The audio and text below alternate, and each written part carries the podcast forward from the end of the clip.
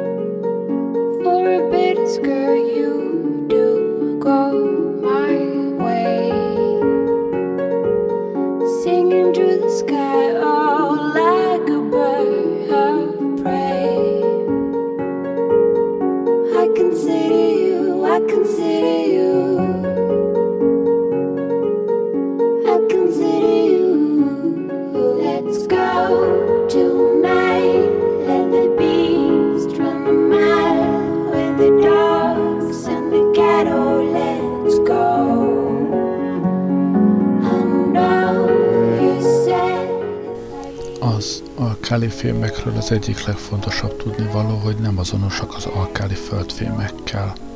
Viszont én egész biztos, hogy ma a mai adásban nem egyszer véletlenül alkáli földfémet fogok mondani alkáli fém helyett. Ilyenkor lehet húzni és trigulát, aztán a végén várom, hogy hányszor rontottam el.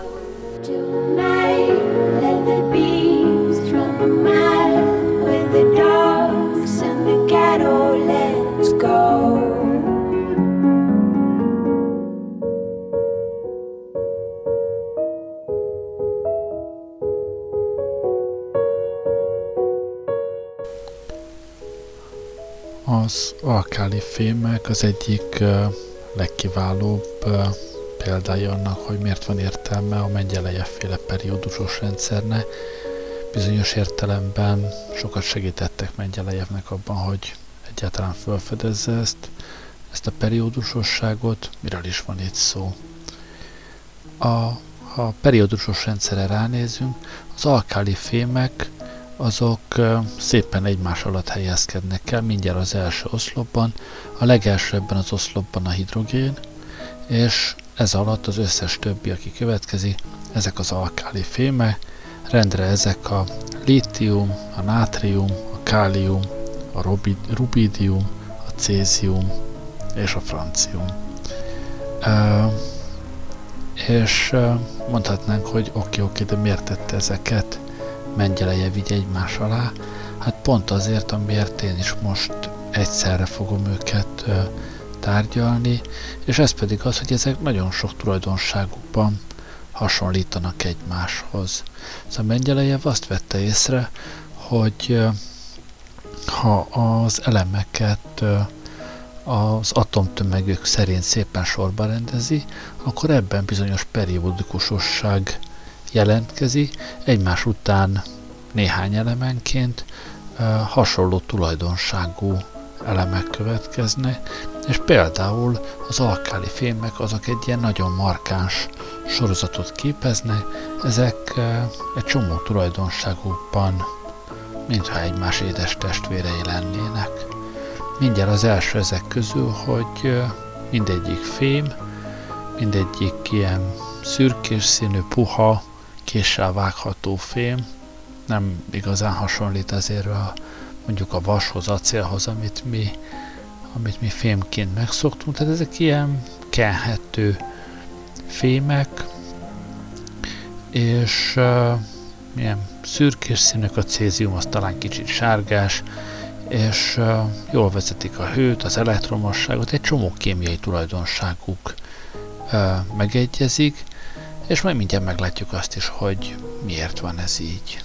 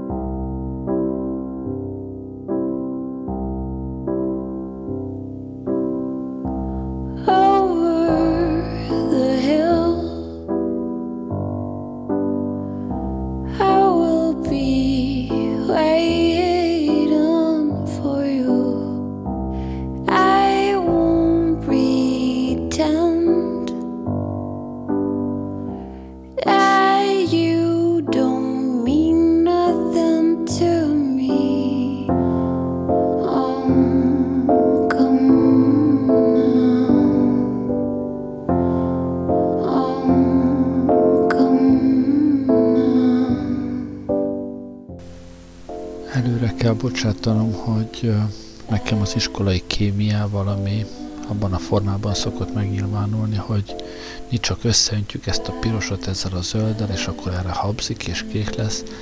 Én nekem az ilyen leíró tudományokkal alapvető gondjaim vannak, és meg kell mondjam, hogy a molekulákat még most se teljesen hiszem el, mert hogy a kémikusoknak az esetek túlnyomó részében halvány gőzük nincs előre, hogy amikor összeöntik a pirosat meg a kéket, akkor zöld lesz belőle, hanem utólag látják, hogy na hát zöld lesz, és akkor leírják, hogy zöld lett. A tudománynál a mód kezdődik, amikor, amikor prediktív erővel bír, amikor, amikor előre meg tudja mondani, hogy mi fog következni. Hát az elemeknél többé-kevésbé ez a szint már megvan.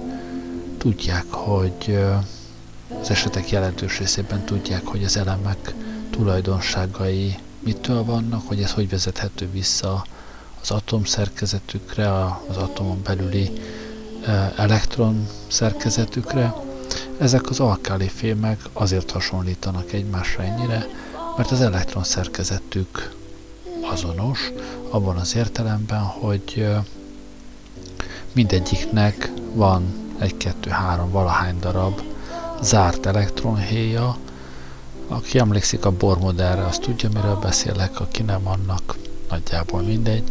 Tehát vannak olyan, olyan telített, zárt elektronhéjai, amikre már nem fér több elektron, és van ezen kívül, leges legkívül egy darab plusz elektronjuk, amelyik egy, egy legkülső elektronpályán mozog.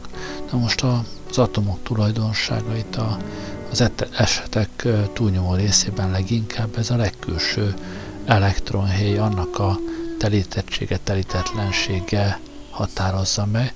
Tehát ezeknek a, az elemeknek az a tulajdonsága, hogy, hogy egyetlen szál ilyen fölösleges facér elektronjuk van a legkülső elektronhéjon, ez alapvetően határozza meg a, a tulajdonságaikat, adja meg azt, hogy ezek szeretnek ilyen fémes rácsba összeállni, ahol a, az elektronjaikat megosztják egymás között, ami a fémeknek egy alapvető tulajdonsága, illetve a másik közös tulajdonságuk, hogy mindegyik nagyon szeret reagálni. Ha emlékeztek, a hidrogén volt ilyen, hogy nagyon-nagyon reagáns, mert hogy a hidrogén is bizonyos értelemben ebbe a csoportba tartozik. Igaz, neki nincsenek zárt elektronhéjai, mert egyetlen egyszer elektronja van szegénykéne, de hát ez az egy is egy ilyen facér elektron, egy legkülső elektronhéjon levő egy darab elektron. Tehát valahol ő is lelkitársa azért az alkáli fémeknek. sure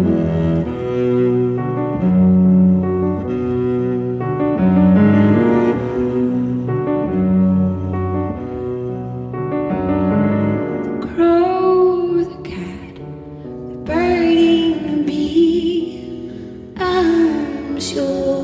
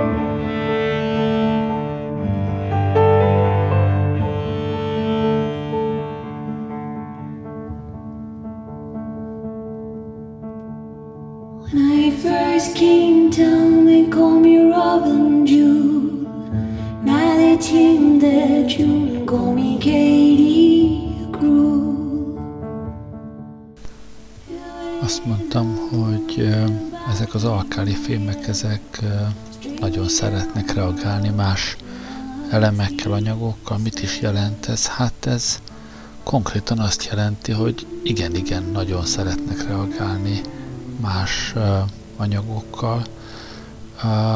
Például, ha simán levegőre kitesszük őket, akkor a levegőben levő oxigénnel, nitrogénnel egyaránt reakcióba lépne, de a levegőben legtöbbször van némi pára is, na hát azzal meg aztán pláne sőt reakcióba lépne, úgyhogy az alkáli fémeket ilyen elemi állapotukban nem is lehet levegőn tárolni, mert azonnal megfeketednek, oxidálódnak, szennyeződne, vegyületeket képezne, hanem ezeket petróleum alatt, vagy valamilyen ásványolaj alatt szokták tartani, hogy ne lépjenek érintkezésbe a levegővel, és meg tudjanak maradni elemi állapotukban. Aztán, ha kikerülnek ez alól a petróleum mondjuk egy, egy darab lítium, akkor ez a lítium, ez elég könnyen meggyújtható. Képzeljünk magunk elé egy fém darabot, amelyik, amelyik ég, hozzá igen heves lánggal ég, ami azt jelenti, hogy nem könnyű eloltani, különösképpen vízzel nem könnyű eloltani, mert hogyha ezt a lítium darabot nem gyújtjuk meg, hanem egyszerűen vízbe dobjuk, akkor ott spontán lángra gyullad, mert hogy a, a vízzel magával is reakcióba lép, ott annyira felhevő, hogy, hogy meggyullad, és uh, szépen el úgy, ahogy van.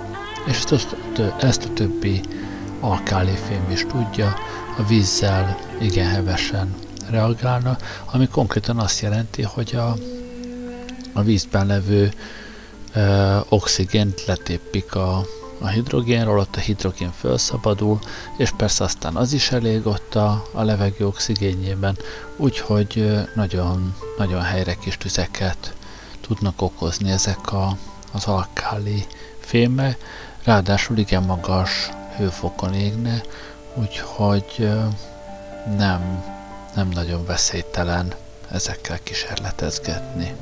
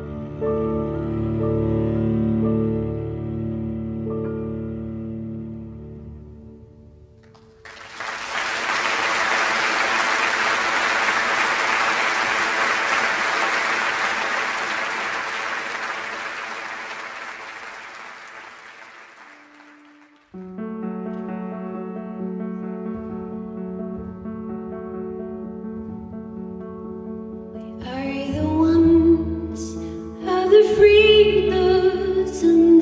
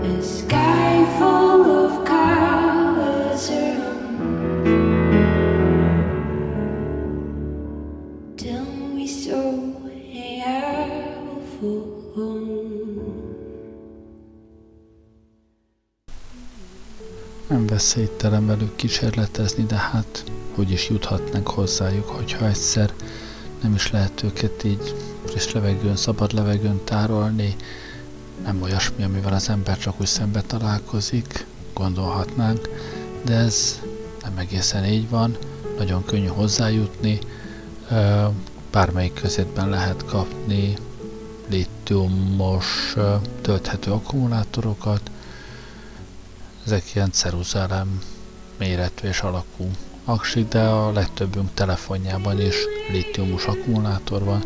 Ha egy ilyet az ember szétszerel, szétver, akkor ebben bizony fém lítium van, amit ha elég gyorsan kezelünk, ha nem hagyjuk, hogy sokáig éri a levegőt, akkor ott van a kezünkben az elemi lítium. Remélem, hogy egyetlen kiskorú sem hallgatja ezt az adást, csupa felelős ember, tehát ez az a fém lítium, amelyiket például laboratóriumban védőfelszereléssel meg lehetne gyújtani, vagy vízbe lehetne dobni, és nagyon érdekes kísérleteket lehet vele végezni. Akit érdekel, hogy ez hogy megy, YouTube-on egy csomó videót lát, és a közben meg se égeti magát talán.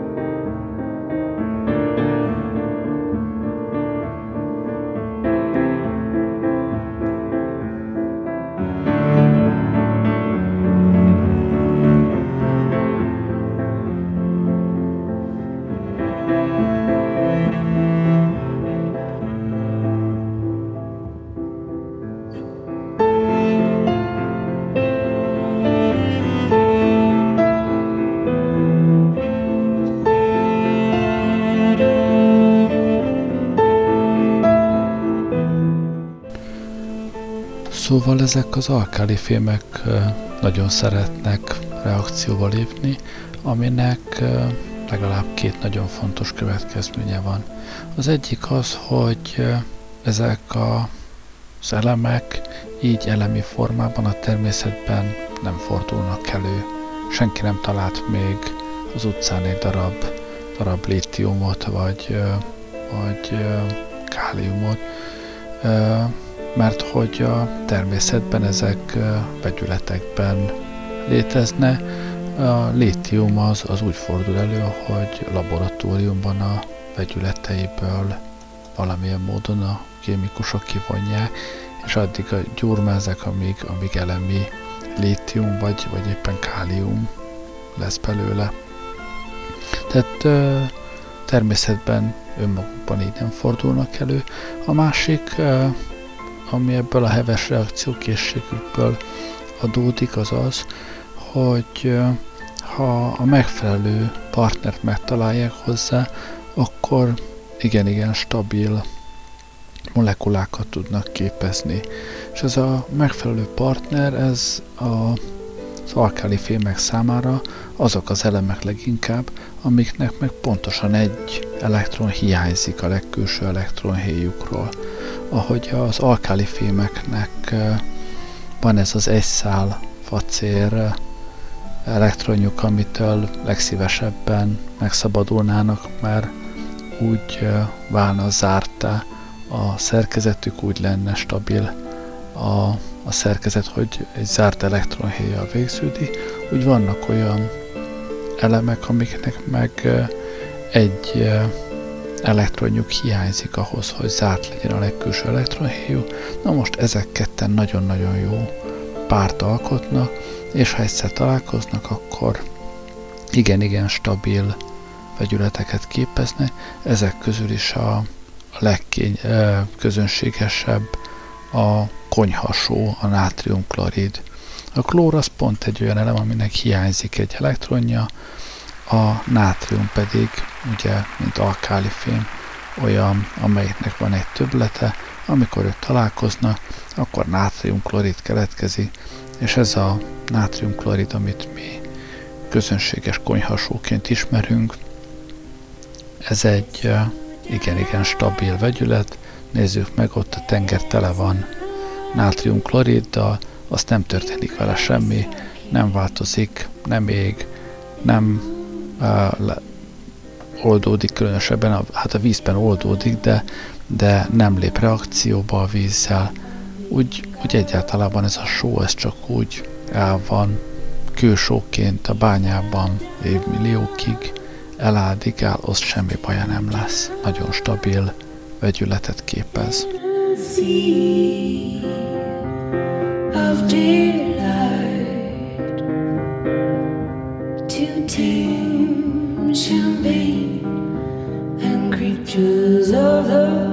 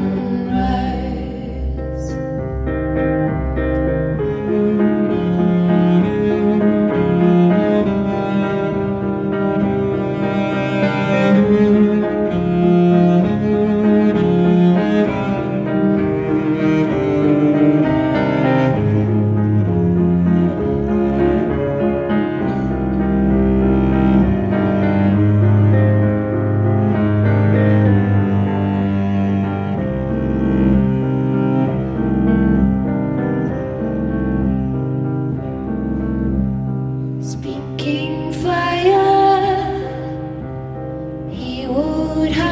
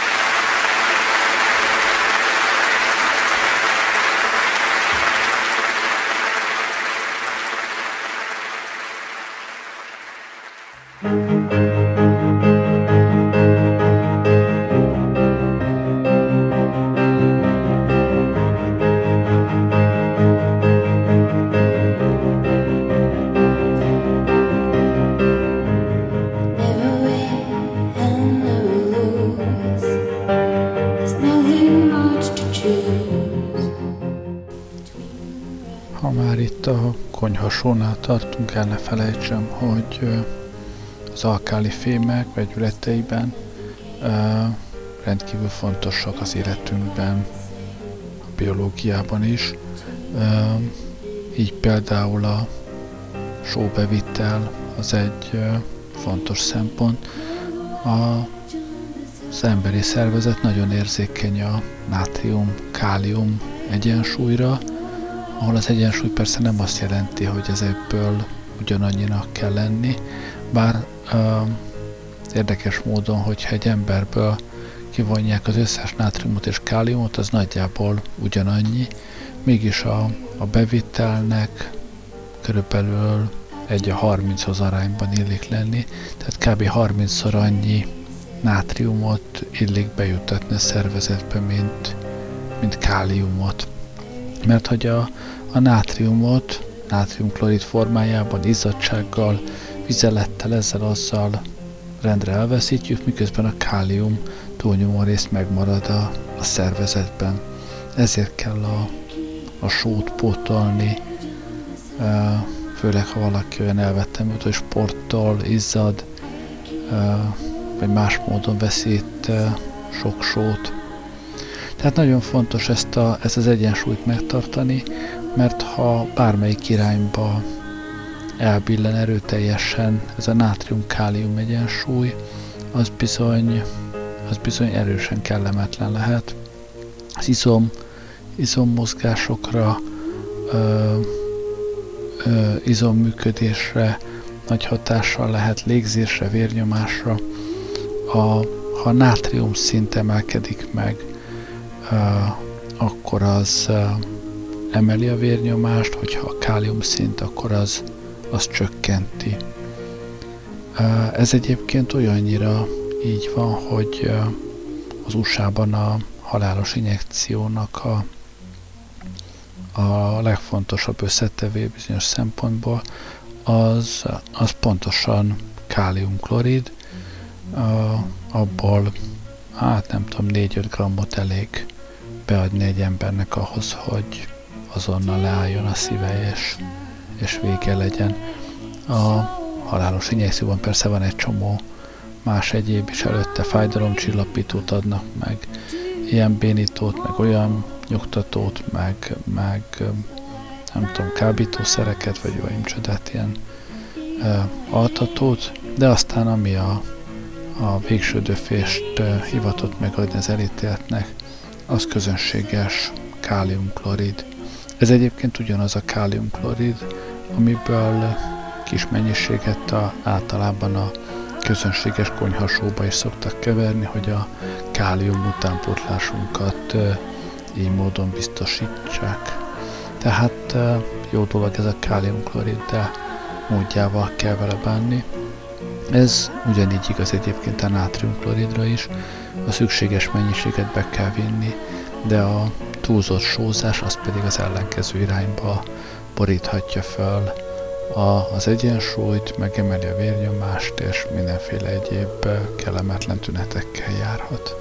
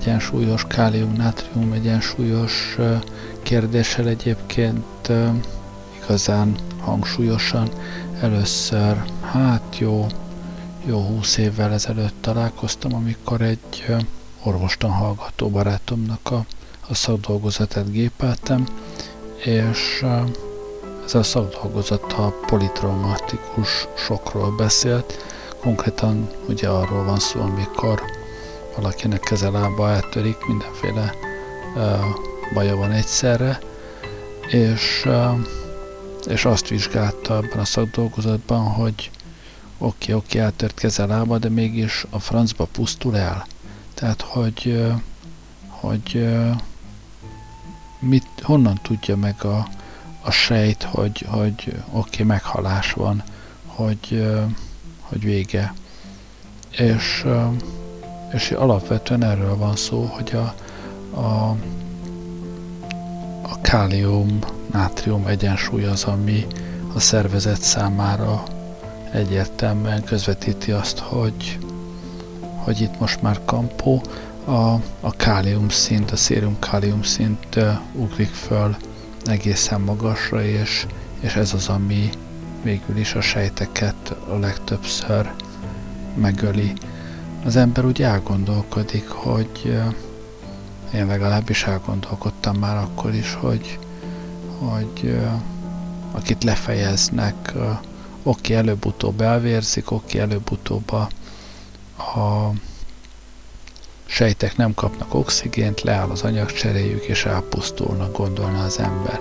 De hát ez, ez hosszú-hosszú percekig 5-10 percig simán eltart, amíg egy, egy sejt oxigén hiányában elpusztul. Ezt pontosan tudhatjuk abból is, hogyha jól elsibbad a kezünk vagy a lábunk, az, az konkrétan egy oxigén hiányos állapot, elszorítjuk a, az eret, elsibbad tőle a kezünk vagy a lábunk, de hát nem pusztulnak el a sejtek, és nem halunk bele. Honnan tudja meg a, a szervezet azt, hogy hogy vége, és a, a kálium-nátrium egyensúly az, ami, ami ezt tudja jelezni a szervezet sejtjei számára, és ez az, ami végül is a, a kivérzéses halált okozza, a káliumszint megugrása.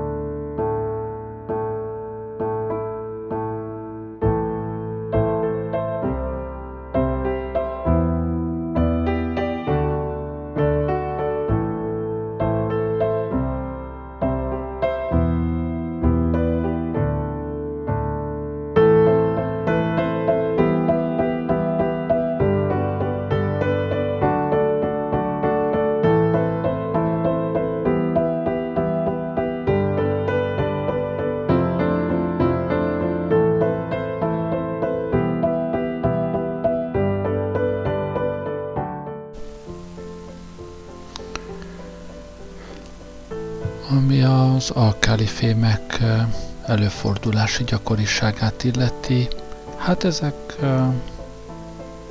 ezek között vannak viszonylag gyakrabban előforduló elemek is. A nátrium és kálium kimondottan gyakorinak számít. Ugye ezt megbeszéltük, hogy az univerzum az túlnyomó részt hidrogén és hélium, a többi az elenyésző kis kosz. Míg a naprendszerben is mondhatjuk, hogy a nap tömege miatt hidrogén és a hélium túlsúlyban van, úgyhogy érdemesebb inkább csak a, a Földön vizsgálódni. Itt a, a nátrium és a, a kálium az igencsak kimutatható mennyiségben van, ilyen pár százaléknyi mennyiségben. Hát ugye a rengeteg só az óceánban eleve egy csomó, csomó átriumot hordoz magával, de a kőzetekben mindenhol sok nátrium, kálium vegyület fordul elő. A litium az, az jóval ritkább, és aztán a, a nagyobb tömegű alkálifémek, a rubidium, cézium, azok már, azok már sokkal-sokkal ritkábbak. A francium, a legnagyobb tömegű alkálifém az meg, az meg annyira ritka, hogy igazából a természetben hát csak úgy fordul elő, hogy ilyen uránércebben a rádióaktív bomlás közben egy pillanatra megáll a, hát hosszabb, rövidebb időre megáll a, a folyamatban, és akkor éppen francium, de aztán, aztán bomlik ő tovább. Úgyhogy a Földön, ha a kémikusok meg a geológusok jól számoltak, akkor a természetben egyszerre kb. olyan 30 g-nyi francium fordul elő, ami azért éppenséggel soknak nem mondható. Egyébként ez volt a, a legutolsó elem eleddig, amit a, a természetben felfedezte, ezután már csak olyan elemeket fedeztek fel, amik természetben nem fordulnak elő, csak laboratóriumban. Szóval ez a francium igencsak ritka elemnek számít, sőt laboratóriumban se nagyon hoztak még össze pár tízezer atomnál többet egyszerre. Úgyhogy, úgyhogy hát ez elég ritka. De nátrium, kálium az, az van dögivel, és, és lítium is éppen elég. Egyébként, ha már az előbb a, a biológiai hatásokról beszéltünk, a lítium az, az egyébként a normális biológiai folyamatokban különösebben nem vesz részt, enyhén talán mérgező, viszont néhány vegyülete az különböző pszichés megbetegedésekben, skizofréniában, ilyesmiben gyógyszerként használatos. Ilyenkor azért érdemes figyelni állítólag a lítium szintet, mert, mert ténylegesen mérgező.